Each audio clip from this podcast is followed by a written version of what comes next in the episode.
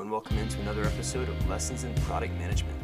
My name is John Fontenot, I'm your host, and I am delighted to bring you another episode of Lessons in Product Management, the bonus series on why we should never assume anything. But today we're going to talk about why you shouldn't assume development effort. One, we're not developers. Two, if we were developers in a former life, we're not developers anymore. We're not the ones that have to do the work, so we shouldn't assume what it takes to do the work. Our skill sets might be different than our developers, even if we had former developer experience. So throw that out the window. You're not a developer, you're a product manager. Let's get over it. Moving forward, what should we do? Have open and honest conversation. Expect realistic things, meaning Hofstadter's law, which states things always take longer than you expect, even when you take into account Hofstadter's law by planning for things taking longer than you expect.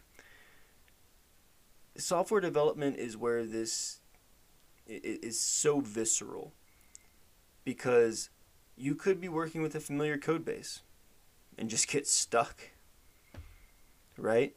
Um, you could be working with third party libraries, SDKs, APIs.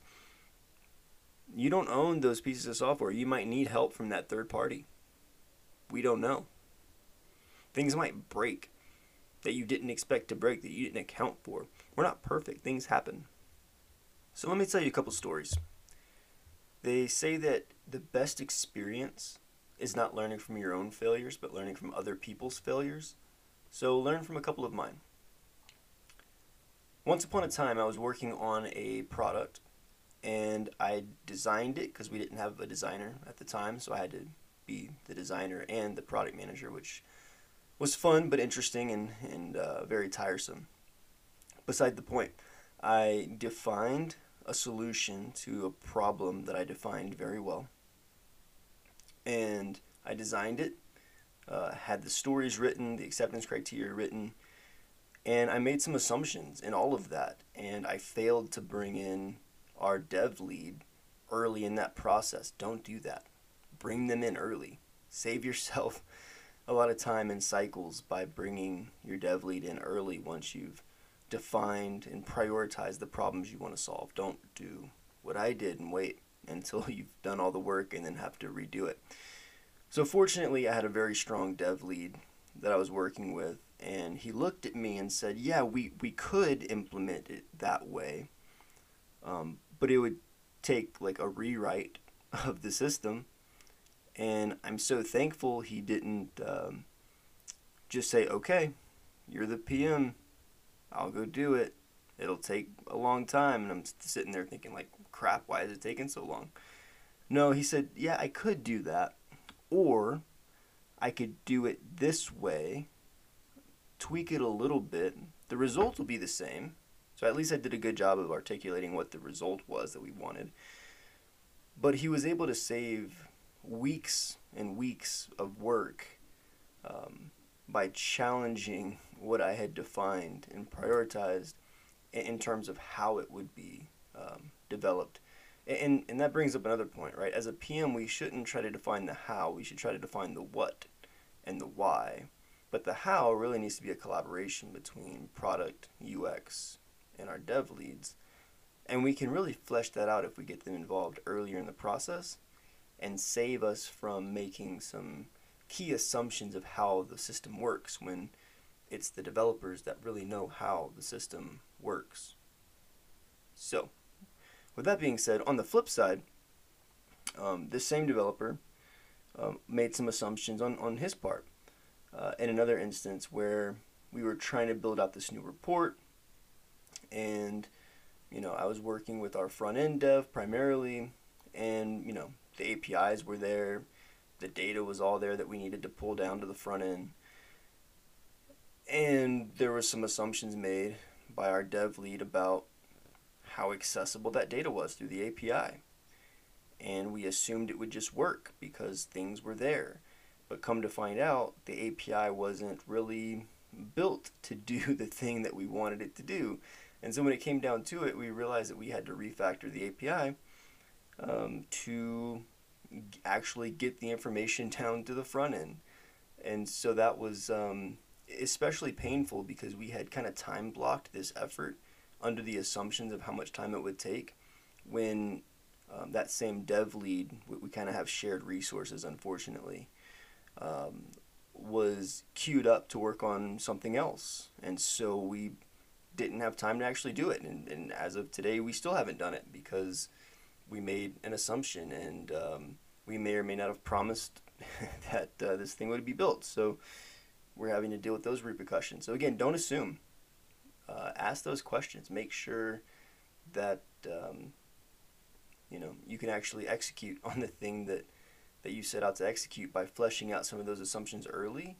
Um, and and you know you always want to trust your team that they've done their due diligence, but just in general, make sure that you ask enough questions and um, and make sure you don't leave stones unturned. And if you get answers like, yeah, I believe so, or yeah, I think so, then those are the times where you go back and challenge and say, well, can, can we double check that before we dive into this um, to try to save us some time, right?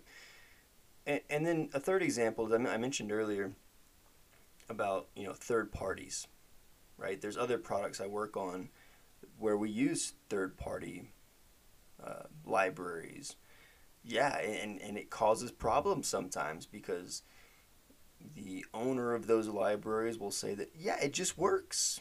Try out the, the sample code.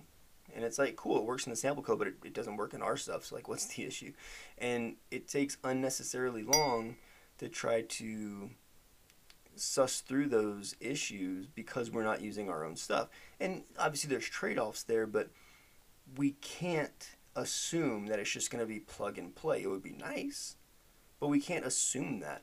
And so, you know, we have pressure on us a lot of times with um, my least favorite thing of arbitrary dates, right? We, we have a business to, to move forward, and revenue typically works on a yearly basis, so we understand time constraints. But it's software, and most of the time, dates are arbitrary except under certain circumstances where you need something by a certain date. But in a lot of cases, it's arbitrary. So we have to fight the fight of trying to help the organization understand that we're working as fast as we can.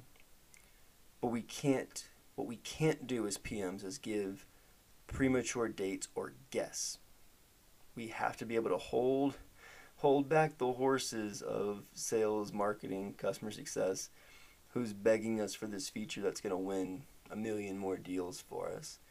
Um, with the realities that we don't always know what we don't know until we know it, meaning that, you know, it's pretty much code complete and we've found bugs that we know we need to work on and we have a better idea of when we can release this thing. Right? And so we, we have to find that happy balance. What we can't do is try to be people pleasers because that's not what we get paid to do as PMs, we don't get paid to please people. We get paid to solve customer problems in a way that meets a business objective. And we don't meet any business objectives by setting false expectations or by putting unnecessary pressure on the developers who are working really hard to build the solutions that we've asked them to because we've decided that's what we need to do to move the business forward.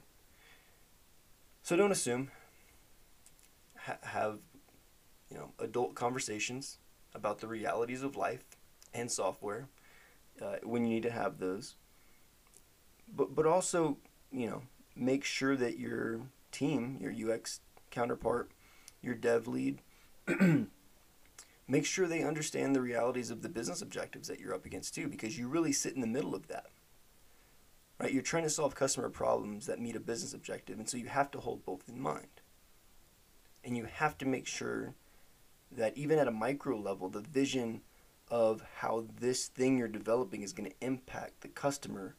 And if there are legitimate time constraints on that, make sure those are made known.